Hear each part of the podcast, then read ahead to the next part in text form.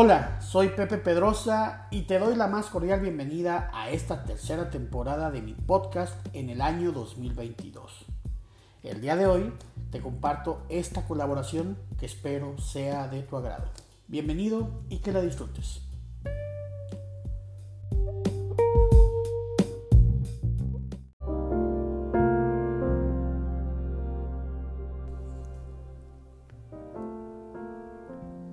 Los prejuicios de la migración y la desigualdad social. Hace algunas semanas escuché una entrevista a una funcionaria estatal que buscaba prevenir a la ciudadanía de las diferentes formas de extorsión que desgraciadamente vivimos los guanajuatenses. En uno de los muchos ejemplos que atinadamente expuso, hablaba de las extorsiones a las familias que tienen algún miembro migrante se refirió a un caso en particular que ella conocía de primera mano por haber ocurrido en su familia y empezó el ejemplo exponiéndolo de la siguiente manera. Comienzo cita. Nosotros tenemos algunos familiares viviendo en Estados Unidos, pero no precisamente migrantes. Es gente que se fue a vivir allá porque se fueron a trabajar a una empresa. Fin de la cita. Más allá de la oportuna entrevista que tuvo en el noticiero matutino en línea, me impactó la noción inconsciente y seguramente no malintencionada que tiene la vocera acerca de la migración. Ella exceptuó a sus familiares del concepto de migrante porque ellos viajaron a la Unión Americana con motivo de que ya tenían trabajo en una empresa. En consecuencia, ella supone que su estancia es legítima y por lo tanto no les considera así, no les considera migrantes. En pocas palabras, para esta funcionaria viajar con trabajo y o en búsqueda de trabajo es toda la diferencia que hay para ser considerado migrante. La verdad es que no. La funcionaria se equivoca rotundamente, ya que migrante es toda aquella persona que sale de su lugar de origen a otro lugar distinto ya sea de manera temporal o definitiva. La definición de migrante nunca exige precariedad, urgencia, pobreza, marginación, ilegalidad o falta de oportunidades. Todos ellos síntomas que desgraciadamente asociamos a la migración. Quiero suponer que es por ello que la citada funcionaria no identificaba a sus familiares como migrantes, pues esta palabra tiene una fuerte carga de adversidad y atraviesa los matices del racismo, del clasismo y la discriminación. La filósofa y socióloga Adela Cortina conceptualizó ampliamente esta combinación de prejuicios y lo tradujo en una fobia a la pobreza, creando así un nuevo concepto que recién fue reconocido por la Real Academia de la Lengua Española en el año 2017. Aporofobia. Es la palabra que define la fobia a las personas pobres o desfavorecidas. Aporofobia es el rechazo a los desposeídos, a los carentes y a los que poco o nada tienen que ofrecernos. La definición nos propone una forma de identificar la desigualdad social, la discriminación y el rechazo inconsciente que se propina a las clases más vulnerables. Esta repulsión a lo carente nace de un condicionamiento natural de nuestra especie humana, ya que somos una especie recíproca. Nuestro instinto de supervivencia nos exige ser gregarios entre nosotros, reunirnos con los iguales y evitar las diferencias que puedan amenazar o variar nuestra existencia. Para muchos, esta es la explicación de la xenofobia.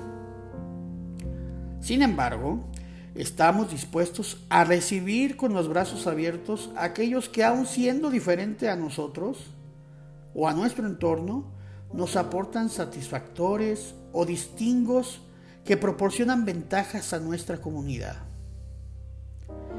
Esta ha sido la agenda del conservadurismo a nivel internacional. Acusar con éxito el riesgo y el peligro en los distintos a nosotros, a nuestra sociedad, porque en el fondo saben que privilegiamos la perpetuación de nuestra especie y de nuestra forma de vida. Por ello fue así de exitosa la campaña de Donald Trump que lo llevó a la victoria. En la migración, desgraciadamente pasa lo mismo. Por ejemplo, los migrantes que viven en nuestro país.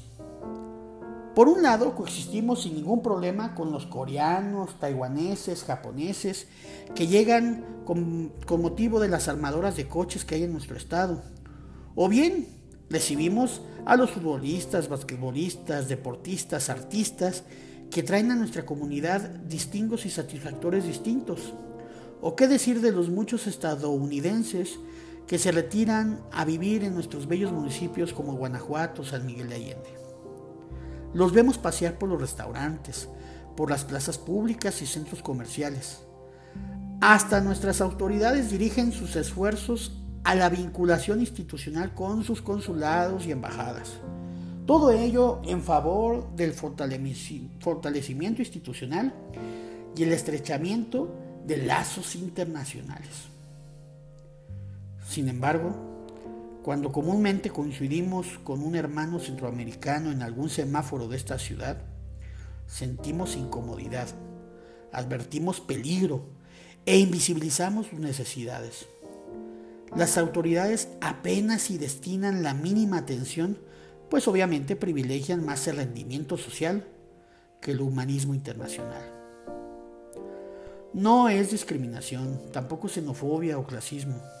Es la suma de todos ellos y se traduce en aporofobia. ¿Por qué es importante insistir en la palabra y en este concepto? Es importante que seamos conscientes de nuestro impulso social. No podemos ignorar una realidad que nos exige atención y ello parte desde la visibilización de la realidad que tenemos a la vuelta de la esquina. Si entendemos esta dicotomía que parte desde la forma en que la conceptualizamos, como es el caso de nuestra funcionaria estatal, podremos humanizarnos y disponer de un esfuerzo social que empatice con el prójimo, en este caso con el migrante. No se trata de dispensar la misma atención a todos los migrantes en general. Se trata incluso de lo contrario, de subsidiariamente atender a los más desfavorecidos, proveyéndoles de lo mínimo indispensable en razón de la humanidad de nuestra especie y de una conciencia social de nuestra civilización. Me despido con unas palabras del escritor Eduardo Galeano que sin duda son muy impactantes y son las siguientes. Abro comillas. La caridad es humillante porque se ejerce verticalmente y desde arriba. La solidaridad, en cambio, es horizontal e implica respeto mutuo. Que tenga un bonito día. Hasta pronto.